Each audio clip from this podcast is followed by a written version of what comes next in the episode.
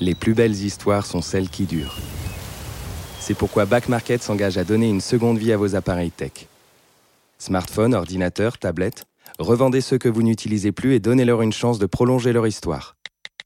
Estimez leur valeur sur l'application mobile et obtenez instantanément la meilleure offre de reprise. Back Market est fier de soutenir cet épisode des baladeurs.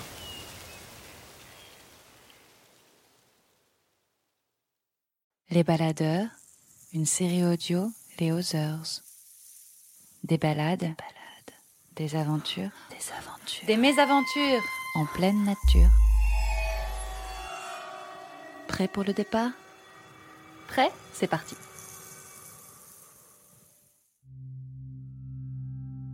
Aux confins du globe terrestre, quelques rares endroits restent indomptés par l'homme tant les conditions y sont difficiles. Froid ou chaleurs extrêmes, pression sous-marine ou mondes végétales impénétrables. Parmi ces lieux quasiment vierges, le pôle Nord est un fantasme pour tous les explorateurs. Ce pôle situé en plein cœur d'une mer qui se couvre de glace seulement l'hiver. Seulement à ce moment, l'homme peut fouler la terre éphémère flottant sur l'eau gelée. François Bernard, qu'on appelle Ben une fois qu'on a partagé un café chaud dans son chalet à Chamonix, face à la vallée blanche, est l'un de ceux qui ont réalisé le fantasme de rallier les trois pôles terrestres, le point culminant, l'Everest, le pôle sud et le pôle nord. Tandis que les tasses de café se remplissent à nouveau, il commence le récit d'un défi où le danger est là, partout, dès les premiers pas posés sur l'océan de glace du Grand Nord.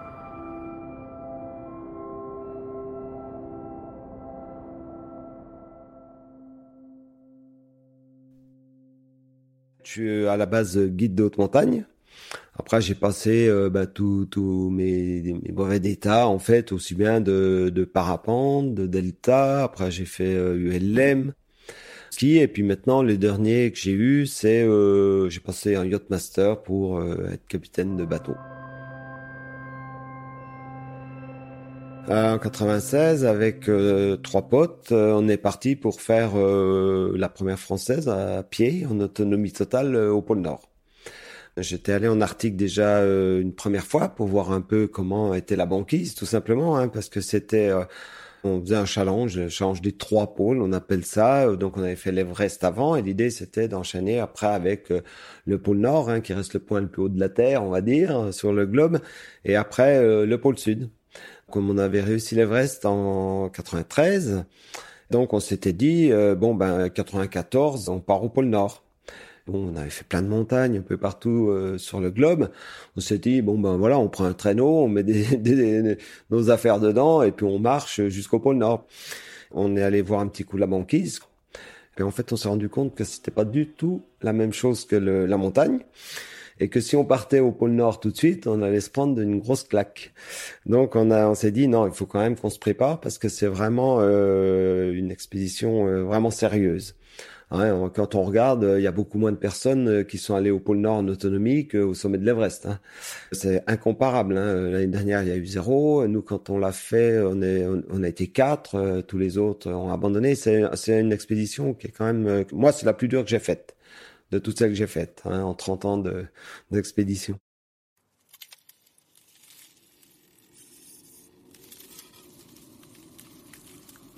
Donc on se fait déposer, euh, c'est des températures qui sont euh, moins 36, moins 40. Hein. C'est quand même bas, il fait froid. et c'est vrai que quand euh, l'hélicoptère nous a déposés et qu'on est reparti, qu'il est reparti, et qu'on s'est retrouvé face à, à l'étendue de glace qu'on devait parcourir pour aller au pôle Nord, euh, ben là on se sent vraiment tout petit. Et euh, bon, on, on savait qu'il y avait un- vraiment un gros challenge à, la- à faire ce pôle Nord, puis on tenait vraiment à le faire en autonomie totale. Hein. Alors ça ajoute une grosse difficulté de poids de traîneau, parce que si on se fait ravitailler, eh ben, on part avec un traîneau plus léger, donc on fait bien sûr plus de distance, c'est moins dur et tout, mais nous, on tenait vraiment à le faire en autonomie totale. Ça avait été fait euh, qu'une fois avant. Euh, c'est un Norvégien, Borgusland, hein, qui avait fait ça. Donc il y avait euh, Antoine de Choudens, qui malheureusement depuis s'est tué en Chine, euh, avec une corniche qui a pété. Après il y avait Antoine Carole donc avec qui j'ai fait beaucoup beaucoup de choses, un copain du Cantal. On avait compté, on a passé plus de deux ans dans la même petite tente, hein, avec toutes les expéditions confondues. Et Bernard Virlaude. Voilà, on était on était quatre potes. Donc on est parti, donc on avait chacun un traîneau hein, avec la nourriture pour 56 jours. Euh, donc après on lutte contre le poids hein, parce que euh, moi j'avais 128 kilos 600. Donc avec toute la nourriture, l'essence, euh, l'équipement minimum pour survivre avec ce froid et pendant 56 jours.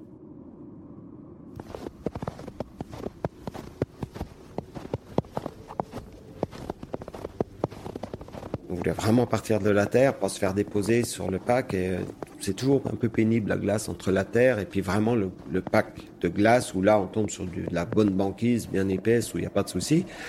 Et il y a toujours cette zone délicate de frottement hein, entre la terre et puis la glace où euh, ben là on s'est retrouvé, il y avait 2 km d'eau libre. Donc on s'est dit, ben, de toute façon on attend que ça regèle ou alors que le vent repousse tout le pack contre la glace pour qu'on puisse prendre pied sur ce pack. Donc là, d'entrée de jeu, on a été mis dans le bain tout de suite, en se disant euh, bon ben maintenant, il euh, faut espérer que ça regèle vite ou que le vent est bien, quoi, parce que c'est le genre de truc où vous pouvez buter tout de suite euh, sans même avoir fait un, pas sur la glace, quoi. Surtout quand en nourriture, je veux dire, on a, on a, on a quand même pas beaucoup de rab. Et donc bon, ben, on a pris cette option et on a planté la tente. Puis là, on se retrouve dans la tente avec Antoine, donc euh, moins 36, mais quand même content, quoi, euh, parce qu'on avait préparé ça, et puis c'était un peu, bon, bah maintenant, à nous d'en découdre avec tout ça. Quand on prépare une expédition depuis longtemps, bah il y a un moment, faut y aller, quoi, parce que c'est bon, la préparation, ça va, on est prêt et tout, mais maintenant, faut, faut vraiment en découdre, quoi. Donc là, on se met dans la tente et tout, et puis euh, on allume notre réchaud, euh, bon, on avait tout, bien sûr, avec les moufles, habillés, tout ça. Et puis, on met notre duvet, euh, notre gros sac de duvet. On avait deux duvets, euh, l'un dans l'autre, pour affronter ces températures. On s'appuie contre, on met le réchaud. Et puis là, un petit peu de chaleur. Et puis, on se dit, oh, bah tiens, en fait, on n'est pas si mal. Mais quand on allume le réchaud, c'est tout calculé pour pareil. Comme on lutte contre le poids pour tout, on avait une casserole qui enveloppait tout le réchaud pour qu'il n'y ait aucune déperdition de chaleur et que toute la chaleur du réchaud euh, elle soit 100% concentrée pour faire fondre la glace, qu'on ait de, l'eau le plus rapidement possible. Quoi. Tout ça euh, pour une pure économie d'énergie et pas, emmener 50 litres d'essence. Quoi. Bon, très rapidement, donc on dit, oh ben ça va, on allume le réchaud, tout, ok, on prend la casserole et là tout de suite, euh, boum, la chaleur disparaît complètement. Donc là, ben on remet, parce qu'on a toujours des petits gants, bien sûr, on peut rien toucher, sinon on a les doigts qui peuvent se coller à la ferraille. Je rappelle qu'il fait moins 36 dehors. Dans, la tente, euh, il fait moins 30, euh, moins 34, quoi. donc, donc, euh, donc, on met le réchaud et là, boum, on s'est dit, ouh, voilà, ben, on va pas avoir chaud déjà, mais on le savait. Et puis on met de la glace, et puis on se trouve quand même pas trop mal contre notre duvet. On se dit, ah si, c'est pas mal. Et puis après, la glace fond, bien sûr, c'était nuit polaire, hein, donc on avait les frontales.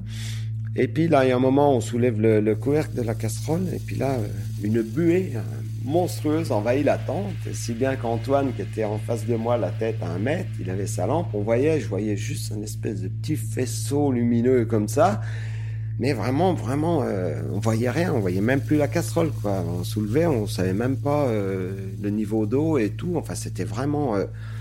Et puis je me retourne, et qu'est-ce que je vois? Le mon sac avec toute cette humidité qui sortait de la casserole.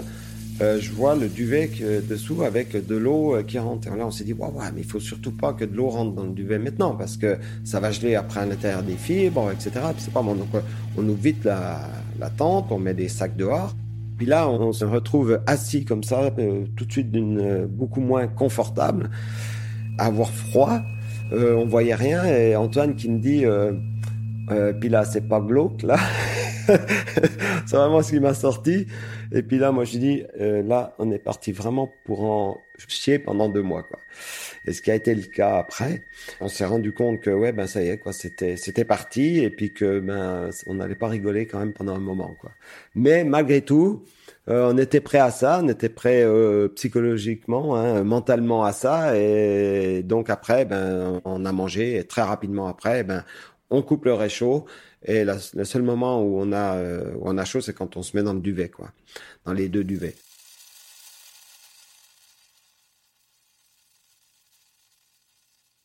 Et le surlendemain, on a eu de la chance qu'il n'y ait pas de vent. Donc euh, la, la l'eau de mer bougeait pas trop. Et là, il y avait, on a vu qu'il y avait une fine couche de glace. On allait tester, donc avec les skis, on a vu que ça tenait. Et donc là, on a traversé sur deux kilomètres. Alors c'est très très curieux parce qu'en fait, c'est de la glace de mer, donc elle est salée. La grosse différence avec la, la glace euh, d'eau douce, vous allez marcher dessus, ça va casser net d'un coup, comme du verre. Hein. Par contre, la, la, glace de mer, elle gèle, et puis en fait, avec le sel, elle, elle est beaucoup plus élastique. Et ce qui est assez impressionnant, c'est que vous voyez des petits mouvements de houle arriver et ça vous soulève sur les skis et tout et vous êtes sur 3 cm de glace alors qu'il y a euh, jusqu'à 4000 mètres d'eau. Et euh, là, euh, là, c'est vrai qu'on fait pas les malins quand même. Donc on prend de la distance entre nous, mais tout se passe bien. Et puis après, on a rejoint le la banquise ou quand on a mis le pied sur la banquise, bon, le froid, tout ça est là, mais malgré tout, on se dit bon, il y a déjà plus ce souci de est-ce que la glace va tenir et assez solide.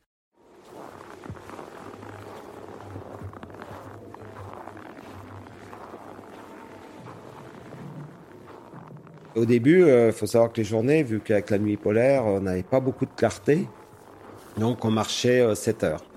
Euh, pleines par jour, mais euh, donc avec les poulkas, il y a beaucoup de crêtes de compression. Hein. Une crête de compression, en fait, c'est avec sous le mouvement, vous allez avoir des plaques de glace qui vont être grandes comme un, département, d'autres qui vont être grandes comme un terrain de foot, et puis tout c'est avec l'effet du vent, des courants, ces plaques se rencontrent, elles viennent l'une contre l'autre et ça fait ce qu'on appelle des crêtes de compression. Hein, sous la pression du vent, des courants, ça vous fait des grandes crêtes à passer. En 96, elles peuvent, elles pouvaient aller jusqu'à 10-15 mètres de haut. Puis c'est un, amas de blocs, hein. c'est pas euh, un truc. Euh, donc quand vous avez 128 kilos à passer euh, avec ça, ben, c'est quand même, ça prend un peu de temps, d'énergie, beaucoup. Des fois, elles font 4 mètres, ou alors des fois, on a des, des, des champs de, de blocs de glace où, même si ça monte pas haut, à chaque fois que ça bute, faut tirer. Enfin, c'est quand même assez physique. On avait 1000 km à faire, 970 exactement en ligne droite. Mais vous faites jamais de la ligne droite. La plus grande ligne droite qu'on ait faite euh, au pôle Nord, c'est euh, 45 minutes. Hein, euh, sans, avoir à passer une crête de compression ou, de l'eau ou des craques, etc. C'est pas comme en Antarctique, hein, où là, quand c'est assez tout plat, il euh, n'y a pas de problème. Là, vous faites un mètre, vous faites un mètre. Donc, quand on arrivait à faire 7 km, au début, on était très content. Et après, euh, au fur et à mesure, eh ben, on avance, on avance. Alors, euh, tous les jours, on enlève 20 kg 100 de la poulka en nourriture et essence. Et euh, ben, au fur et à mesure, le traîneau s'allège. Après, on augmente les temps de marche très rapidement parce qu'en fait, quand le soleil commence à arriver sous ces latitudes, ça va très très vite parce qu'on gagne 45 minutes de jour par 24 heures. Donc très rapidement, on est parti euh, à mi-mars, on avait le, jour permanent. On est parti euh, début mars. Là, on avait le jour permanent où là, très rapidement, on a basculé à 10 heures de marche. Donc, on faisait 8 fois une heure et quart de marche. On marchait une heure et quart, mais on marchait vraiment au chronomètre. Hein, c'est important. On n'était pas là à se dire on fait une heure vingt. Non, c'est une heure et quart parce que euh, et au bout d'une heure et quart, on s'arrêtait. Là, on buvait un grand verre de chocolat, une barre, mais ça dure 4-5 minutes, pas plus, parce que de toute façon, après, vous avez froid. Donc euh, là, on, repartait, une heure et quart, tout ça huit fois, pour marcher 10 heures pleines par jour. Et quand on arrivait, et ben là, c'était le temps qu'on monte la tente, qu'on brosse, parce qu'on brosse beaucoup, un des, un des outils les plus importants au pôle Nord, s'il y en a qui veulent y aller, faut pas oublier la brosse, parce que vous brossez. Pourquoi brosser? Parce qu'en fait, il faut toujours marcher en ayant... Euh, en ayant froid pour transpirer le moins possible. Parce que dès qu'on transpire, ça gèle avant d'être évacué sur les dernières couches de vêtements. Donc quand vous enlevez le Gore-Tex, vous avez toujours la dernière couche, c'est la veste Gore-Tex avec la capuche hein, et tout ça pour euh, le vent et tout. Quand on l'enlève, eh ben souvent dessous on a une polaire et là elle est toute blanche de givre.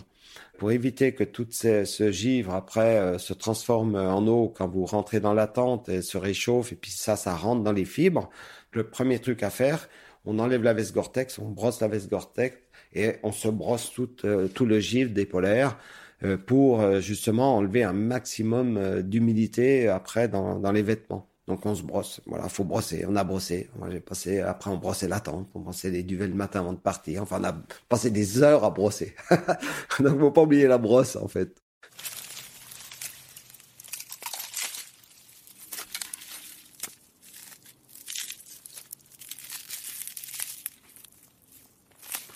Se couchait, c'était 9 heures du soir.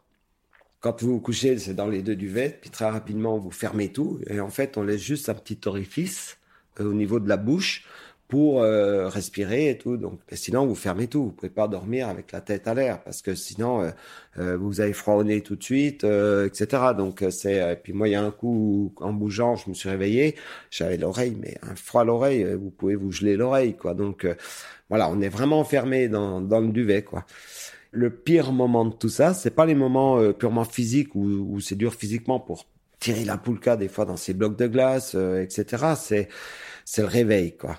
Parce que le réveil, quand on se réveillait, c'était 5h15 du matin. Hein, pour être prêt, on partait à 8h. À 8h du matin. Mais pour être prêt à partir à 8h, il faut au moins 2 heures. Parce que pareil, on brosse, faut brosser la tente avant de partir et tout, parce que après, sinon il y a trop de gifs qui se, se met et puis ça fait du poids supplémentaire, etc. Donc euh, il faut deux heures de temps pour plier tout, quoi. Le, les duvets, après on plie la tente, on ferme les poulkas et pour être prêt à partir. Donc quand on se lève à 5h15, nous on se donnait un quart d'heure. Parce que là, on sait que c'est la guerre jusqu'au soir quand on se met dans le duvet. Et le, le premier truc qu'on faisait, c'est déjà parce que comme on a passé toute la nuit à souffler dans ce petit trou là, le premier truc, c'est que vous réveillez, c'est qu'un bloc de glace là euh, autour de la bouche parce que ça gèle. Hein, on, on, souffle euh, de l'air chaud euh, qui bien sûr arrive dans la tente, ça gèle tout de suite. Donc là, c'est déjà arrivé à casser cette glace pour se sortir du duvet. Euh, comme une chrysalide, hein, comme un papillon. C'est vraiment ça. Et puis on, hop, on, sort du duvet et là tout de suite le premier truc, surtout il faut surtout pas toucher la tente parce que sur la tente vous avez mais euh, je sais pas 2 3 cm de givre partout quoi à l'intérieur de la tente. On sortait du duvet, on, roulait le duvet, on mettait le duvet dans le sac, on fermait le, truc, on met tout de suite le Gore-Tex on attend que le, pote soit pareil, mais bon, on était toujours calé pareil.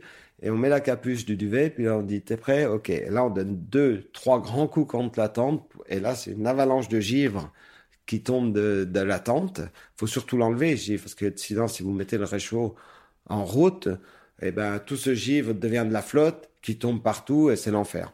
Donc là c'est deux, trois coups, et là pareil, on prend notre brosse et on brosse sous le givre de la tente qu'on évacue dehors de la tente Là, on prenait le sac de duvet direct, on jetait dehors, hein, pour euh, surtout que le préserver de l'humidité quand on allait mettre le réchaud en route. Et après, ben, c'était réchaud. Là, on faisait le petit déj. Et dès que le petit déj était fini, et eh ben ça y est, on mettait les chaussures, euh, tout ça, on mettait les Gore-Tex et puis on sortait. Et après, c'était euh, en avant, euh, on plie la tente, euh, on met tout ça dans le traîneau et là, boum, à 8 heures, c'est reparti pour 10 heures de traction de traîneau.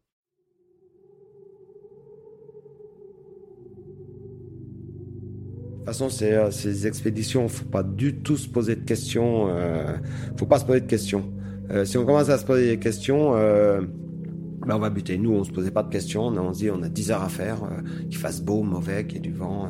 Il y a qu'une fois où, où on s'est arrêté un peu plus tôt. On a, on a fait 6 heures au lieu de 10 heures, tout simplement parce que il, faisait, il y avait du brouillard. Il faisait, il faisait très froid, du brouillard et ça avec beaucoup de vent. Il y avait de la neige qui courait hein, des, sur, la, sur la banquise. Et en fait, euh, Bernard, qui était à ce moment-là euh, en tête, derrière une crête de compression, il passe euh, comme ça. Donc, euh, vous y allez. Et là, tout d'un coup, euh, on l'a vu disparaître. Et, et puis là, ben, on s'est approché. Et là, il était en train de nager, nager à moins 36 dans la glace. En fait, ce qui s'est passé, c'est qu'il y avait une couche de glace très fine mais qui était caché par cette petite neige qui avait été soufflée, donc le piège parfait. Donc là, euh, trempé euh, comme ça. Donc là, nous, quand on a vu ça, Il y a Antoine qui allait l'aider à sortir. Et nous, tout de suite, quand on a vu ça, on a pris, on a tout de suite monté une tente pour le sortir. Il est sorti trempé, euh, mais vraiment trempé. Donc là, on l'a mis dans la tente tout seul avec un réchaud où euh, on avait prévu quand même que un peu d'essence supplémentaire pour ça. Donc là, il a fait sécher ses affaires et s'est changé complètement. Parce qu'en fait, on n'a pas de polaire de rechange, on n'a pas de Gore-Tex de rechange parce que c'est trop lourd. Donc euh, bon, je vais pas dire, mais on avait euh, une paire de deux paires de chaussettes, mais qu'on changeait tous les 15 jours. Les chaussettes tous les 15 jours. Après, euh, on avait une première couche de sous-vêtements qu'on a changé une fois au bout d'un mois. Après, on avait des slips, c'était tous les huit jours, mais ce qui est un truc qui a super bien marché, c'est qu'on avait des slips papier, donc c'est pas très sexy, mais c'est super efficace. Là, qu'on changeait euh, tous les jours. Après, on avait juste un change pour la deuxième couche. Donc, euh, ça veut dire qu'on peut pas se permettre de ne pas sécher. Là, c'est au bout de 15 jours. Il fallait absolument sécher pour que ça tienne plus longtemps. Parce que sinon, après, c'est trop, trop lourd à traîner, les, les traîneaux. Hein. Moi, je fais 71 kilos, 70, 71. Quand euh, moi j'en avais 128, euh, ça suffit quoi. Il a séché et puis ben le lendemain on est reparti. Euh, faut faut pas se poser de questions. Après de toute façon il faut y aller, euh, même s'il fait mauvais, faut avancer. Maintenant avec les téléphones satellites et tout, c'est génial pour la sécurité, pour tout ça. Mais bon, même avec un téléphone satellite, si vous avez un problème là-bas qui fait mauvais, vous pouvez attendre 10 jours. Hein. Donc de ce côté-là, il y a un engagement aussi. Il faut être prêt à, partir avec un engagement. où on se dit, si on a un problème, c'est pas sûr qu'on puisse se faire récupérer. Donc ça, il faut prendre ça en compte. Mais bon, ça, nous, on est habitués, hein, on fait ça tout le temps. Donc ça, ça moi, ça me pose pas de problème. Hein. le genre de truc, je dis oui, ben, je sais, euh, c'est bon.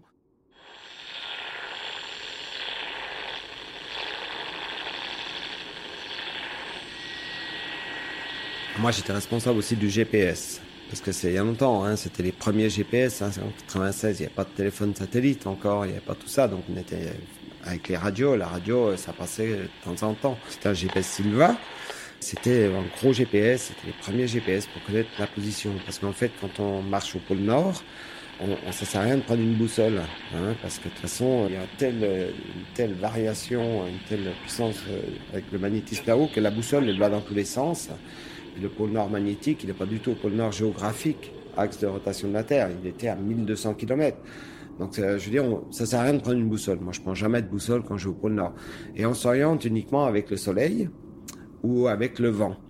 Mais il faut quand même qu'on connaisse pour ça, euh, pour être à la bonne heure solaire, il faut quand même qu'on qu ait notre position GPS, qu'on sache sur quelle longitude on se trouve. Et donc le soir, euh, quand j'arrivais, je faisais un point GPS. J'en faisais un le matin avant de partir et un le, soir quand j'arrivais. Je me rappelle d'une journée, on avait le vent de face, on avait marché 10 heures pleines et euh, on avait vraiment l'impression d'avoir en plus pas été trop embêté par l'eau et tout ça. Et donc ça c'était au milieu du parcours. Et quand euh, quand il me dit bon Ben on a fait combien de kilomètres? Parce que tout de suite c'était combien de kilomètres on a fait? Combien il nous reste à faire? Et puis là après avoir marché 10 heures je regarde on avait fait 2 kilomètres. Puis là j'ai dit ben j'ai fait une erreur. Hein. Puis je refais mon truc je le remets en route je dis bon puis là non 2 kilomètres. Puis je regarde le truc et je vois tout d'un coup 1 km 9. En fait, ce qui se passe, c'est que faut bien avoir conscience qu'on marche sur euh, un océan gelé. Hein, donc c'est toute une euh, de la glace, mais c'est pas tout n'est pas compact. Il y a beaucoup d'eau, donc ça bouge beaucoup. C'est comme si vous prenez une grande bassine, que vous mettez plein de glaçons dedans, vous bougez, voilà, ça bouge pareil. Et puis en fait, on marche euh, par rapport, si vous prenez un œuf, euh, la banquise, c'est en gros l'épaisseur de la coquille d'œuf, hein, qui est toute fracturée. Donc là, dès qu'il y a du vent, si là vous marchez avec le vent de face, eh ben en fait vous marchez sur un tapis roulant, tout simplement. Voilà. Et le lendemain matin, quand on s'est levé, on était beaucoup plus loin que la veille du départ. Donc là, euh, là, ça, faut être prêt à l'accepter aussi, hein, moralement, euh, quand euh, c'est pas dur. Mais après, heureusement qu'on a marché, parce que si on n'avait pas marché, on, serait 24 km euh, plus au sud. Alors après, surtout sur les deux mois, pour être honnête, je pense que ça s'est équilibré quand même, parce que des fois, par contre, quand on avait le vent dans les fesses, et eh ben là, euh, il nous poussait vers le pôle Nord. Bon, la grosse tendance, c'est plutôt que le vent venait de l'ouest et nous poussait toujours un peu à l'est. Donc là, quand on marche, faut toujours, on compterait toujours un peu à gauche, et euh, histoire de rester un peu sur notre axe vraiment, quoi. qu'on a, vous avez marché pendant 10 heures, et puis que vous avez 2 km au bout de la journée, waouh, on se dit, ben, c'est pas gagné, quoi. Surtout en voulant être en autonomie, parce qu'on avait cette échéance, nous, hein, de 56 jours de nourriture. Il faut absolument qu'on arrive au, pôle Nord dans ce créneau, quoi, parce que sinon, c'est échec. Pour nous, c'était échec de se faire ravitailler, même si euh, voilà, il n'y a pas beaucoup d'expéditions, parce que c'est côté dur du pôle Nord, c'est si on le fait en autonomie. Donc ça, c'était vraiment un objectif, donc ça vous met la presse, quoi. En fait, euh, c'est une, une, expédition par rapport à l'Everest, euh, où l'Everest, moi j'ai trouvé vraiment euh, très très dur le, les, les, deux jours d'ascension, hein, les deux nuits à 8000 mètres, avec le, sommet, on passe une deuxième nuit à 8000 mètres avant de descendre. J'ai trouvé vraiment très très dur, mais c'est court. Après, à l'Everest, vous êtes au camp de base, vous avez des semaines de récupération, vous avez tout ça. Le pôle Nord, c'est dur tout le temps. C'est pas très très dur, mais c'est très dur tout le temps. Par rapport à l'Everest, c'est très très dur, mais vraiment un temps très court, quoi. Voilà. Le pôle Nord, c'est très dur tout le temps. Voilà, moi, c'est vraiment ce que je retiens de ce truc, et c'est tous les jours. Ça dure 56 jours, quoi. C'est pas un raid de 10 jours ou 30 jours, hein. c'est 56 jours. 56 jours, euh, enfin, moi, pour moi, en tout cas, 56 jours, c'était quand même long, quoi.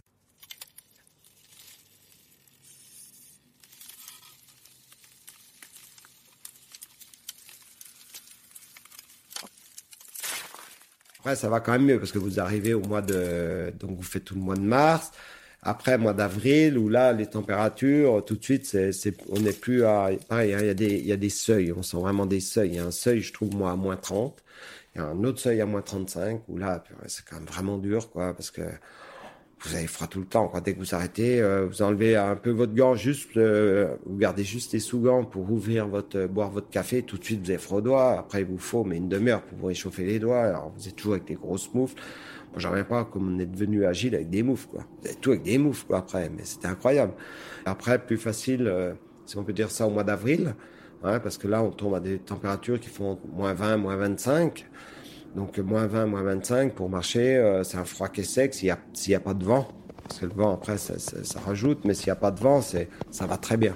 Hein, avec l'équipement qu'on a, le bon équipement, ça va très bien. Après, voilà, faut marcher, faut passer, faut pas se poser de questions. Et euh, la journée, on ne discute pas entre nous. Déjà, pas trop, parce que je veux dire, on, on est les uns derrière les autres, hein, on est quatre, on relaye toutes les arrêts quart, et ben celui de devant il passe derrière, et puis euh, c'est voilà, on, on, tourne comme ça, et on n'a pas le temps de discuter la journée, quoi, parce que puis même c'est dur, faut tirer, faut etc. Donc on est dans notre bulle. Euh, la différence avec le pôle sud, c'est moins monotone que le pôle sud, parce qu'on est toujours confronté à mince, il y a de l'eau, donc vous êtes toujours en état d'alerte. Euh, bon, par, où on passe, alors il y a un grand bras d'eau, est-ce qu'on va à droite, à gauche, on essaie de voir un passage. Bon, les crêtes de compression, on est toujours quand même bien occupé, quoi. Le pôle sud, moi, je me suis ennuyé, quoi, au pôle sud, parce que pareil, on faisait euh, 10 heures de marche, mais c'est tout plat, tout blanc, euh, vous tirez, euh, et souvent, il y a le white-out, vous êtes là, euh, vous marchez bêtement dans la, dans la poulka de celui qui est devant. Et euh, donc, monotone, ennuyeux. Euh, le pôle Nord, non. Le pôle Nord, pas ennuyeux. Après, on discute un peu dans la tente, mais malgré tout, très rapidement, c'est le but, c'est de se mettre dans le duvet le plus rapidement possible parce que on, vous êtes fatigué. Puis c'est assez limité. Hein, on, ne fait pas beaucoup de philo. Hein, c'est quand même assez intérieur. la réflexion qu'on a. Euh, moi, c'est un, des plus beaux, euh, malgré tout, souvenirs, hein, parce que c'est une, épreuve. Pour moi, c'était une épreuve. Mais il y a eu des, des bons moments quand même. Hein, quand vous vous retrouvez euh, des journées où il n'y a pas de vent, qui fait grand soleil sur cette banquise, que c'est magnifique, vous arrivez à s'imaginer, on est sur 50 cm de glace là, dessous il y a 4000 mètres d'eau là. Si on s'imagine un globe terrestre, on s'imagine où on est sur le globe, ça prend une autre dimension et qu'on prend le temps d'ouvrir les yeux. Mais au début, là, le premier mois, pour être franc, on, on, relevait pas trop la tête, quoi, parce qu'on était. Et après, ben, il y, a des moments de pur bonheur où vous êtes là, euh, vous êtes en forme, euh, parce que bon, ça commence à aller, la poulka commence à être moins lourde. Hein, euh, après, dès qu'on passe en dessous des 100 kilos, là, ça y est, tout ça. Puis je dis, on est rodé. voilà, il faut forcer un peu, mais ça va quand même mieux et que vous êtes au milieu de cette banquise, euh, c'est dur à décrire, il faut le voir en fait. Hein. Comme je dis souvent, le seul danger de la banquise, de ces régions polaires, c'est quand on y va une fois, on n'a qu'une envie, c'est d'y retourner. C'est vraiment ça. C'est, pas facile, mais c'est pas, pas un enfer permanent quand même, quoi. Hein. Euh... mais faut être prêt à ça quand même.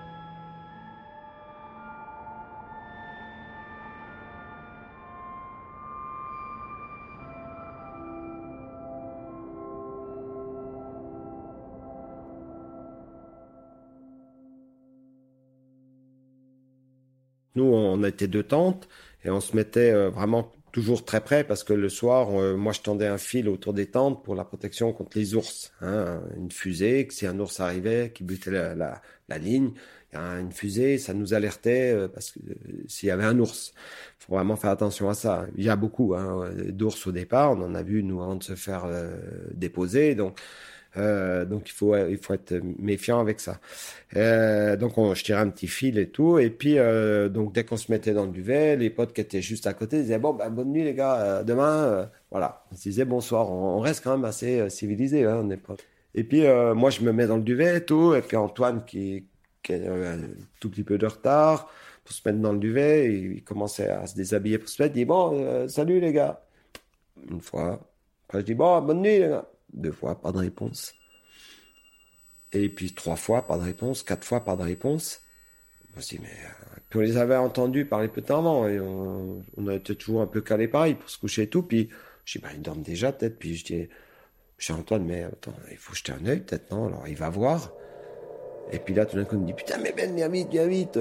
Et en fait, ce qui s'est passé, c'est, c'est euh, voilà, la routine. La routine, parce que c'est vrai que c'est de la routine. En fait, ils ont, euh, ils avaient euh, fermé leur euh, complètement la, la, tente. Et il faut savoir qu'une tente, il y a plein de gens qui en expédition sont morts dans leur tente asphyxiés. Parce qu'une tente, c'est hermétique. Il y a des aérations. Et là, donc nous, on s'était fixé toujours 20 cm d'aération, même si c'est moins 36 dehors, même s'il y a du vent et tout, toujours laisser de la tente aérée en haut et euh, en bas. Puis là, comme euh, en plus c'était, euh, il n'y avait pas un pet de vent, il faisait moins 36, donc c'était très pesant. Et puis là, ben, avant de s'endormir, ils ont un coup comme ça, ils ont dû fermer complètement la tente sans faire trop attention. Et puis ben là, le réchaud, il y a, il a, ça a manqué d'oxygène. Donc le réchaud a commencé à avoir une mauvaise combustion et ils se sont retrouvés complètement euh, gazés quoi. Et, et on les a sortis, mais ils étaient, euh, ils étaient, on les a sortis dehors, sortis de leur duvet, tirés. Mon ami, euh, on leur a mis, mais des grandes euh, claques sur le visage dehors. Ils étaient à moins 36 dehors et tout, et pour les ramener, quoi. Et euh, ils sont revenus au bout d'un moment où, voilà, mais ils étaient en train de s'asphyxier complètement. Tout ça pour dire que c'est, c'est moins dangereux que la montagne parce que je veux dire en montagne, euh, moi j'ai perdu plein de potes, hein, donc euh, bah, vous glissez, vous tombez, boum, c'est fini. Le pôle Nord, c'est un côté qui est moins dangereux quand même. On peut se casser la jambe, etc. Ça peut être dangereux euh, si on a une fracture ouverte, qu'on puisse pas se faire évacuer, mais c'est quand même pas, euh, c'est quand même beaucoup moins dangereux. Mais voilà, et le fait, il faut quand même rester toujours vigilant avec ce genre de choses qui peuvent arriver. Si on si on n'avait pas dit bonsoir, euh, tout ça, ben, le lendemain matin, on les retrouvait les deux. Euh, voilà, faut faut toujours rester vigilant.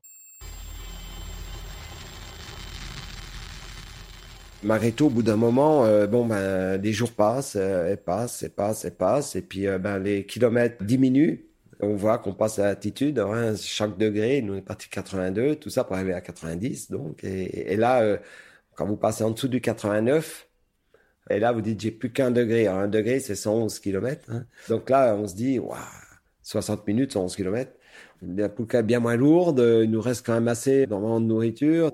En marchant comme on marche là, euh, donc là on commence à y croire un peu quand même. Parce qu'au début, on se pose pas de questions, on calcule pas, ça sert à rien. On n'est pas là à calculer combien de kilomètres. Non, on sait qu'on a qu'il faut marcher. Euh, voilà, faut pas se poser de questions et on fera le compte un peu à la fin. Mais en marchant 10 heures pleines par jour comme on faisait, on peut pas guère plus quoi, parce qu'après il faut quand même euh, la machine, il faut aussi euh, la laisser se reposer, voilà, l'alimenter, bien boire, etc. Donc on était prêt et on savait qu'on avait quand même encore la capacité à augmenter notre temps de marche. Donc les 100 derniers kilomètres, on dernier degré, on a commencé à se dire bon, euh, là s'il faut, ça commence à sentir bon parce que bon, on est capable de passer à 12, 14 heures s'il faut euh, pour ce 100 derniers kilomètres. On avait encore euh, la pêche pour ça et puis se dire voilà la motivation pour le faire encore. Mais on est resté à nos 10 heures. Et euh, le dernier jour, où là, on se dit, ben allez, là, euh, ben, on a marché jusqu'à 1 heure du matin au lieu de s'arrêter à 8 heures parce qu'on se dit, euh, on est proche, allez, on y va, quoi. On, se débarrasse, on finit. Et puis, ben, en fait, à 14 km de l'arrivée, là, on s'est trouvé face à un terrain, mais complètement fracturé de partout. de l'eau partout. Et là, tout de suite, ça nous a remis un gros doute à se dire, mais, mais c'est pas gagné, quoi. Jusqu'au bout, jusqu'au bout, cette banquise, elle va nous, nous défier, quoi. Et euh, donc là, c'est ben on remettait les traîneaux côte à côte et après on monte sur le traîneau pour traverser ces bras euh, en pagayant avec nos skis, etc. Après renvoyer les la poulka, on avait de la cordelette, euh, donc plus de 50 mètres, on retirait les traîneaux, tout ça pour passer. Et jusqu'au bout, quoi, jusqu'au bout, là, on était quand même à 14 km de l'arrivée. Là, on se dit, ouais, c'est bon, ça y est, c'est sûr, il y aura de la glace jusqu'au pôle. Ben, jusqu'au bout, à 14 km de l'arrivée, on était encore en train de pagayer et tout, on se dire, mais c'est pas vrai, le vent qui se lève, on se dit, mais jusqu'au bout, c'est pas gagné l'histoire, quoi. Puis là, on avait quand même plus beaucoup de marge de nourriture, quoi. Donc, euh, il fallait vraiment que ça se termine vite. Puis après, ben, on, est, on est passé cette zone, et là, les 10 derniers kilomètres, là, euh, là, ça a filé quand même vachement, et deux, trois crêtes et tout, mais et quand on est arrivé au pôle Nord, là, euh, c'est marrant parce qu'on arrive au pôle Nord, c'est le GPS qui nous donne ça. On n'arrive pas au-dessus d'un sommet, on est là et on se dit, euh, ah ben euh, voilà, c'est toujours le même terrain.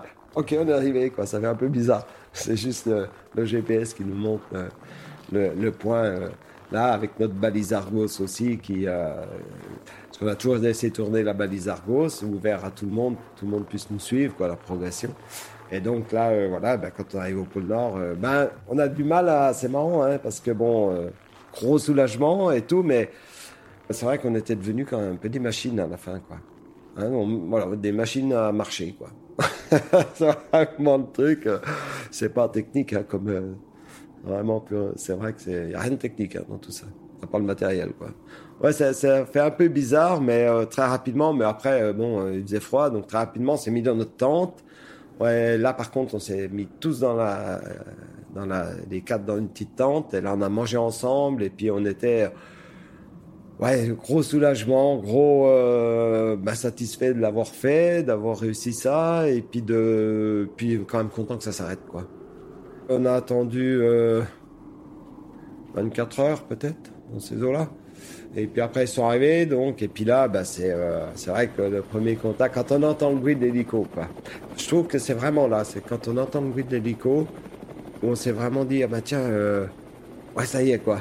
Là, ça marque vraiment la fin du truc. Parce qu'autrement, on était tous, on, savait qu'on avait fini, qu'on était content, tout ça, mais c'est vraiment quand voilà, l'hélico arrive, et puis que là, c'est les, euh, les potes qui nous faisaient notre base arrière, qui débarquent de l'hélico, ça marque vraiment la fin.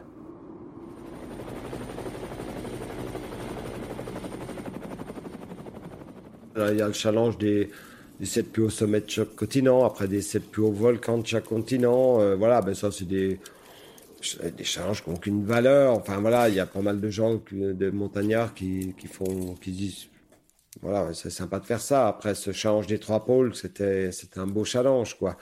Euh, après, moi, j'ai fini aussi les deux autres, mais c'est purement personnel, quoi. Je veux dire, après, ça veut, moi, pour moi, ça ne veut pas dire grand chose. Une, première française ou deuxième mondiale ou première mondiale, pour moi, ça n'a pas de valeur, ça, en fait. Euh,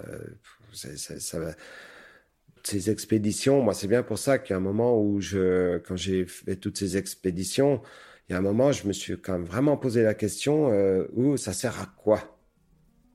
Puis en fait, le constat, il est dur parce que ma réflexion, ça a été, euh, ça sert à rien, en fait.